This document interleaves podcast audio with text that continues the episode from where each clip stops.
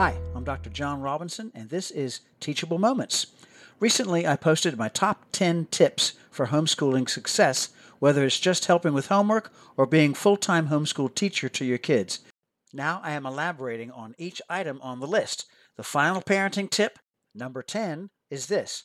Draw on and draw in other resources in your child's schooling especially in this interconnected, cyber technical, harried, 24 7, 365 world, keeping your child focused on his homework or on the homeschooling assignments can be a real challenge. My thoughts? If you can't beat them, join them. Use all the resources available to you for the task at hand. The more different, creative, engaging, and interesting an activity is for a student, the more likely he will take it on. In today's world, it does take a village to raise a child, and more so to educate a child.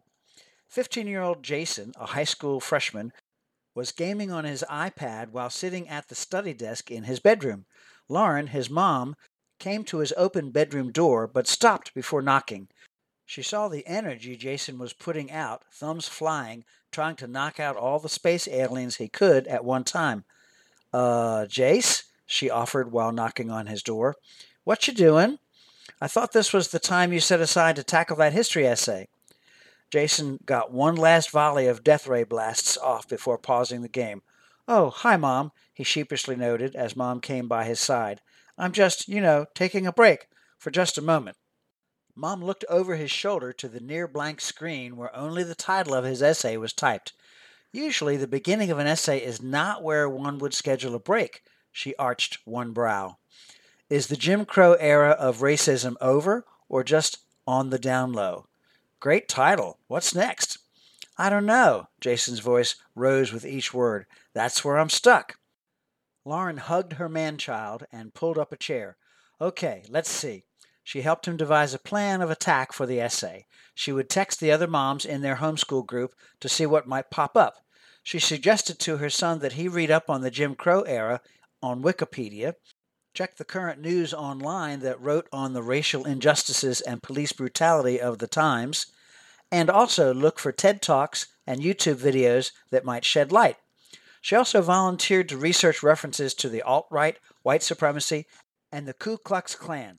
Mom, Jason became exasperated. Enough already. It's only supposed to be five pages long. Today, resources abound and all are practically at your child's fingertips. As parents, we need to be aware of possibilities, encourage our child's search, and set time and space parameters for completing schoolwork. With younger children, your approach may need to be more hands on. However, always encourage his lead and never do a school task for your child. With older children and teens, help set up parameters and then check in on their progress every 20 to 30 minutes, offering to proofread after they spell check and grammar check. By drawing on and drawing in other resources for your child to use, you are expanding his creativity in completing given assignments. While he continues in school, and it does take a village, you can be his conduit to learning. I'm Dr. Jonathan C. Robinson, licensed clinical psychologist and Christian author of Teachable Moments Building Blocks of Christian Parenting, and this has been Teachable Moments.